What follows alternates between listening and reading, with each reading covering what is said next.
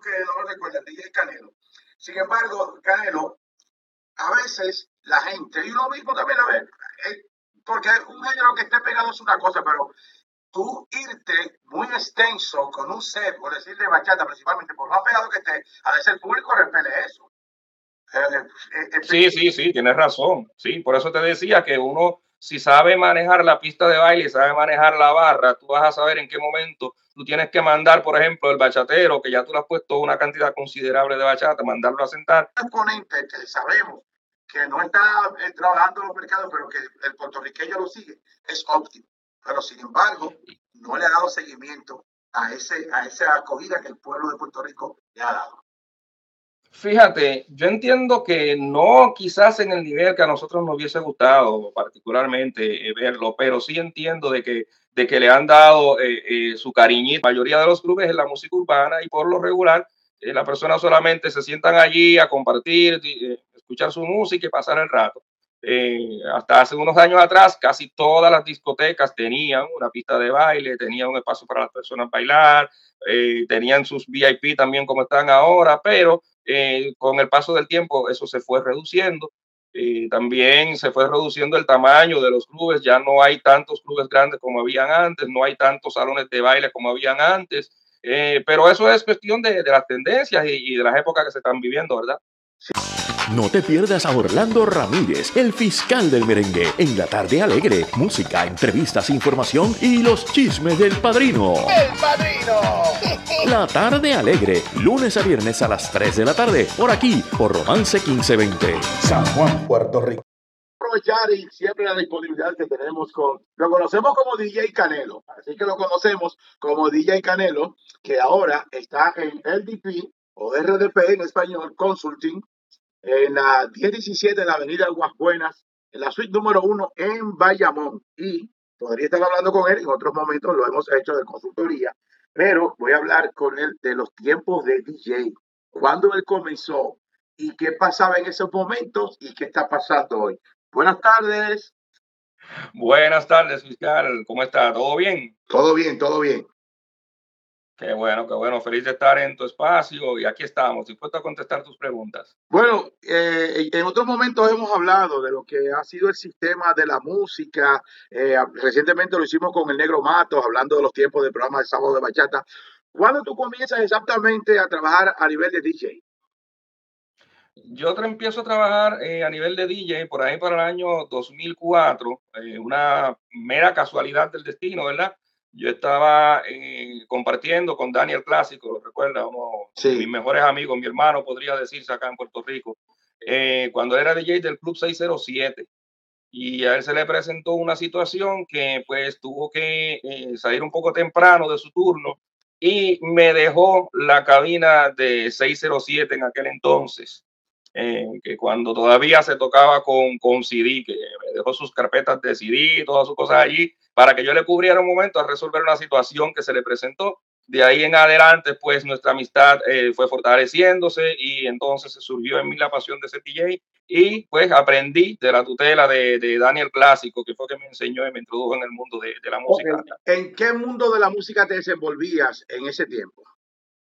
Es, era música tropical variada y todavía el urbano no estaba tan adentrado en, en, en la, en la música, en, los clubes de música tropical, ya pues, antes había eh, en esa gran polarización, estaban los clubes de reggaetón, estamos hablando de Laser, Steel the Club, todos esos clubes que eran exclusivos de reggaetón y entonces estaban la discoteca de, como se decía, del ambiente domi, que era pues de bachata, merengue, salsa, y que básicamente eran los géneros que, que nosotros tocábamos hasta que se fue dando el crossover y se fue integrando todo esto del urbano también dentro de los sets que nosotros tocábamos. Entonces comenzaste en el 2004. Había una, una incidencia de lo que, eh, como acabas de mencionar, de lo que era o lo que es el género de bachata, que lo que hablamos con el Negro Matos, eh, que estaba bien fuerte, se arraigó bien fuerte en Puerto Rico, desde Luis Martínez, con nuevos exponentes, los tradicionales, eh, estaba batiendo siempre Luis Vargas, Raulín, Anthony Santos, de repente vienen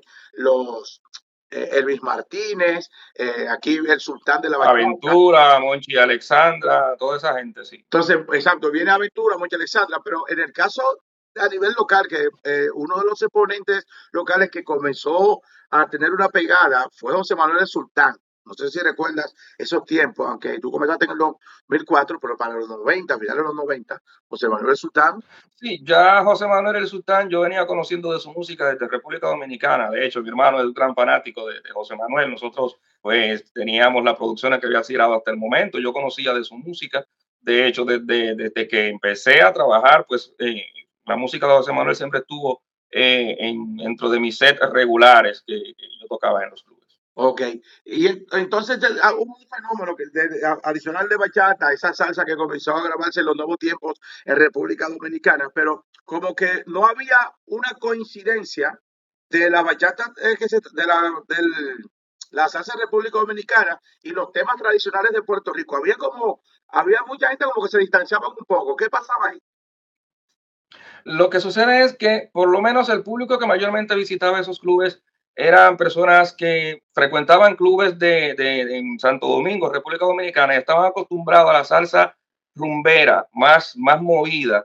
Eh, la salsa de acá de Puerto Rico estaba eh, más popularizada lo que es la salsa romántica, tú lo sabrás, eh, que era lo que se escuchaba en los salones de baile acá. Entonces, como el dominicano o la persona que frecuentaba los clubes de nosotros le gustaba la rumba, le gustaba el baile, pues apoyaban más esa, ese género de salsa más movida, esa salsa con, con, con ese tumbado, con esa cadencia. Y por eso es que se, se notaba ahí tampoco, ahí también un poquito de, de, polarización en cuanto a los gustos y la preferencia del público en aquel entonces. El DJ, eh, muchas veces la gente se queja o se queja todavía de que a esos DJ que tiene la excusa de que, que no es el momento, que ese tema no va pero a veces el DJ, el papel de él es observar el ambiente y, aquí no esperar a veces que te pidan, sino de que tú con la capacidad que tienes, la experiencia, y se a hacer este ambiente, y a veces el público sentado en su casa, digo, sentado en la mesa, dice, wow, ese DJ está durísimo, no es que no te va a pedir, pero a veces también la gente dice, oye, pero ese DJ no le pide la música y no la pone.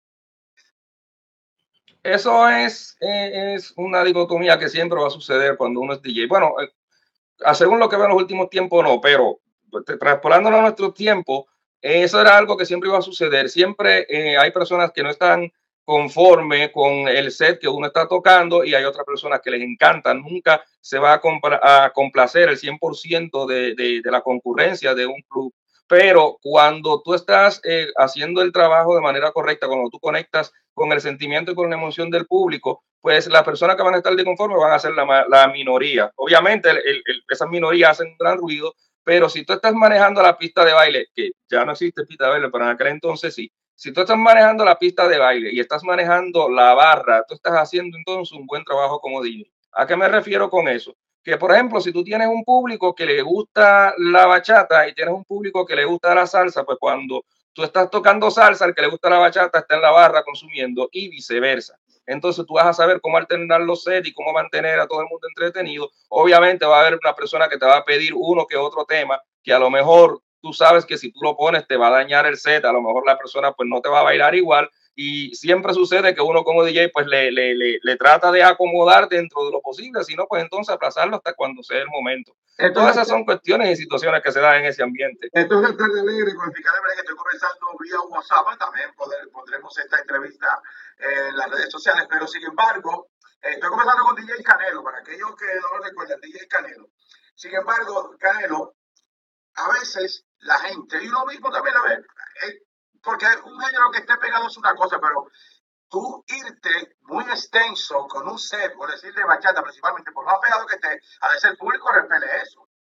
Eh, eh, eh, sí, sí, sí, tienes razón. Sí, por eso te decía que uno, si sabe manejar la pista de baile sabe manejar la barra, tú vas a saber en qué momento tú tienes que mandar, por ejemplo, el bachatero, que ya tú le has puesto una cantidad considerable de bachata, mandarlo a sentar a que se tome la cervecita, que si la cervecita está caliente vaya para la barra a comprar y entonces metes a otro grupo a la pista de baile. Por eso que los sets extensos son un arma de doble filo, porque tú, ok, el, el bachatero va a estar feliz, pero el merenguero, el salsero, o quizás el que le gusta la música urbana, va a estar allí diciendo de todo, mira, este DJ, que si tanta bachata, que es eso, por eso que hay que tener un termómetro y poder medir bien al público al momento de, de colocar los sets musicales. Esto es la tarde alegre, que seguimos conversando con DJ Canelo. ¿Qué pasó? Que me dijiste que ya la pista de baile no existe. Sí, sí, ya yo he visto que, que la mayoría de los clubes que hay ahora mismo de moda no se usa tanto como antes un lugar para que las personas bailen. Solamente, por lo menos acá en Puerto Rico, eh, conozco de cuatro o cinco clubes que están encendidos prácticamente, que cuentan con un espacio para que las personas bailen. Ya básicamente eh, las personas van a los clubes a escuchar música y a pasar el momento, porque en realidad, y no es un secreto para nadie, que el género que está dominando eh, la mayoría de los clubes es la música urbana y por lo regular las personas solamente se sientan allí a compartir, escuchar su música y pasar el rato. Eh, hasta hace unos años atrás, casi todas las discotecas tenían una pista de baile, tenían un espacio para las personas bailar, eh, tenían sus VIP también como están ahora, pero eh, con el paso del tiempo eso se fue reduciendo. También se fue reduciendo el tamaño de los clubes, ya no hay tantos clubes grandes como habían antes, no hay tantos salones de baile como habían antes, pero eso es cuestión de, las tendencias y, y de las épocas que se están viviendo, ¿verdad? Sí, esto es la tarde alegre. Seguimos conversando con DJ Canelo, que también tiene su oficina de consultoría. Y ellos están ubicados, es LDP o RDP, en la 1017 de la avenida Aguabuenas, el suite número uno en Bayamón. Vamos para que ofrezcas tu número de teléfono. de los temas que hemos también siempre marcado, eh, Canelo, ha sido la proyección de los artistas, la, la plaza. Y Puerto Rico siempre ha sido una plaza interesante e importante, principalmente para nuestros compatriotas, en los últimos tiempos el género de la bachata, porque el merengue siempre fue de los primeros, los merengueros. Sin embargo, a nivel de bachata, de salsa y de la propia música urbana, como que se estancaron ahí. ¿Qué pasó? Si bien es cierto que hubo un merenguero que no aprovecharon, pero su repertorio sigue vigente y le da la oportunidad de estar constantemente dependiendo su tiempo en Puerto Rico. Pero tú que comenzaste en ese proceso de ver a los bachateros, eh, bachateros, muchos salseros y también urbanos, que, porque yo puedo tener una opinión, el fiscal, y a lo mejor estoy equivocado, dice conmigo mío justo, pero es que veo que no se sigue aprovechando la plaza para trabajarla. Tu opinión desde tu punto de vista. Mira, lo, viene atado básicamente a lo que acabo de mencionar hace, hace un momento.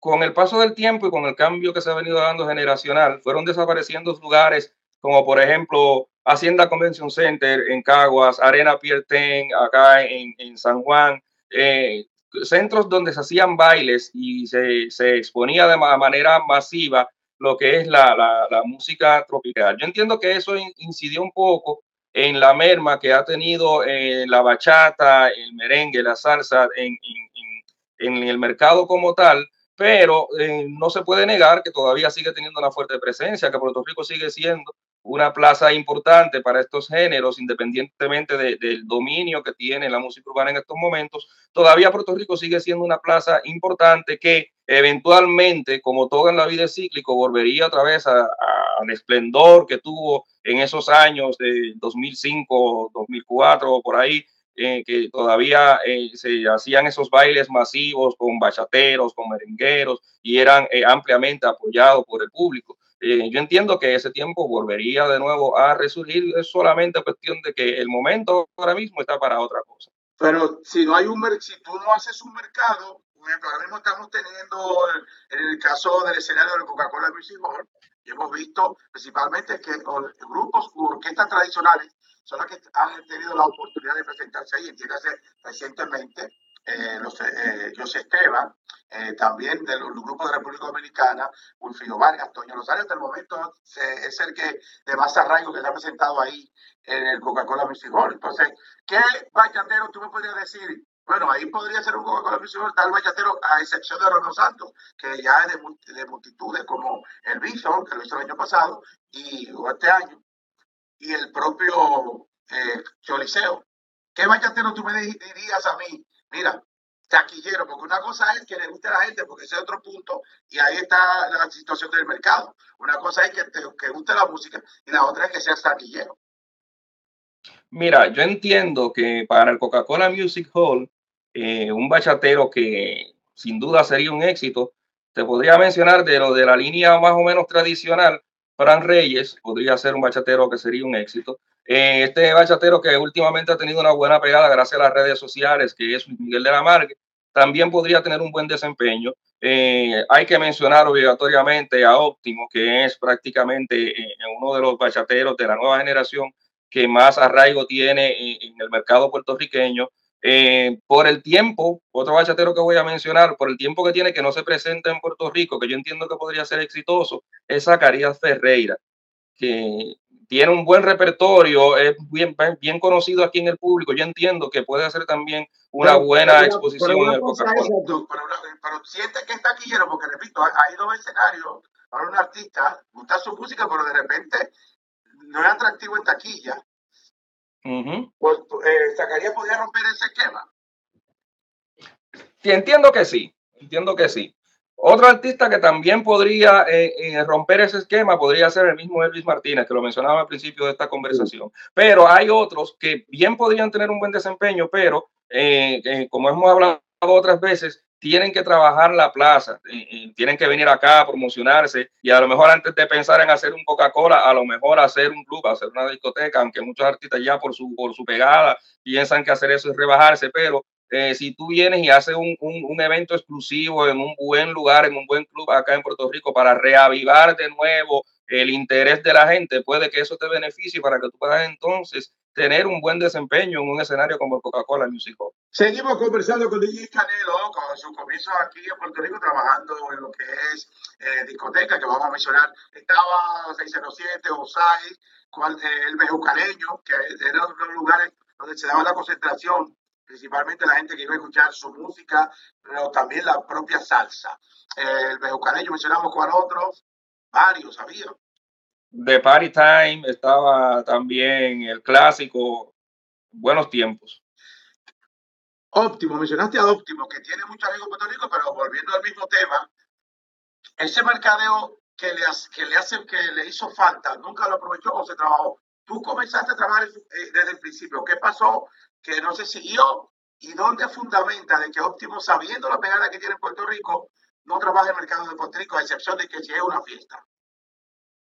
Mira, el Óptimo es un proyecto que desde el principio ha sido un proyecto que se ha venido trabajando de manera eh, muy humilde, muy consistente. Yo conozco el equipo de manejo, tanto el anterior como el equipo actual de manejo del Grupo Óptimo. Sé eh, los movimientos que están haciendo para eh, solidificar más eh, ese producto, ese grupo que tiene calidad, una calidad indudable.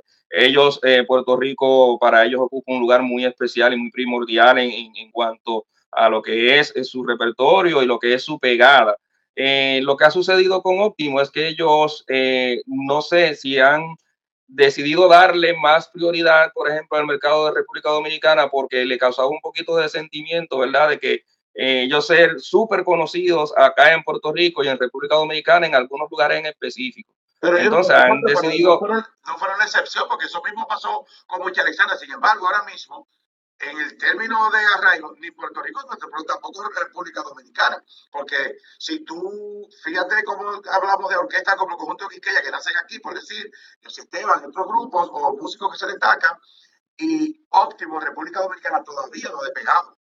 Por ejemplo, Sí. Ha, tratado de pegar a República Dominicana, pero descuidó a Puerto Rico en el sentido de que la gente, porque si hay un exponente que sabemos que no está eh, trabajando en los mercados, pero que el puertorriqueño lo sigue, es óptimo.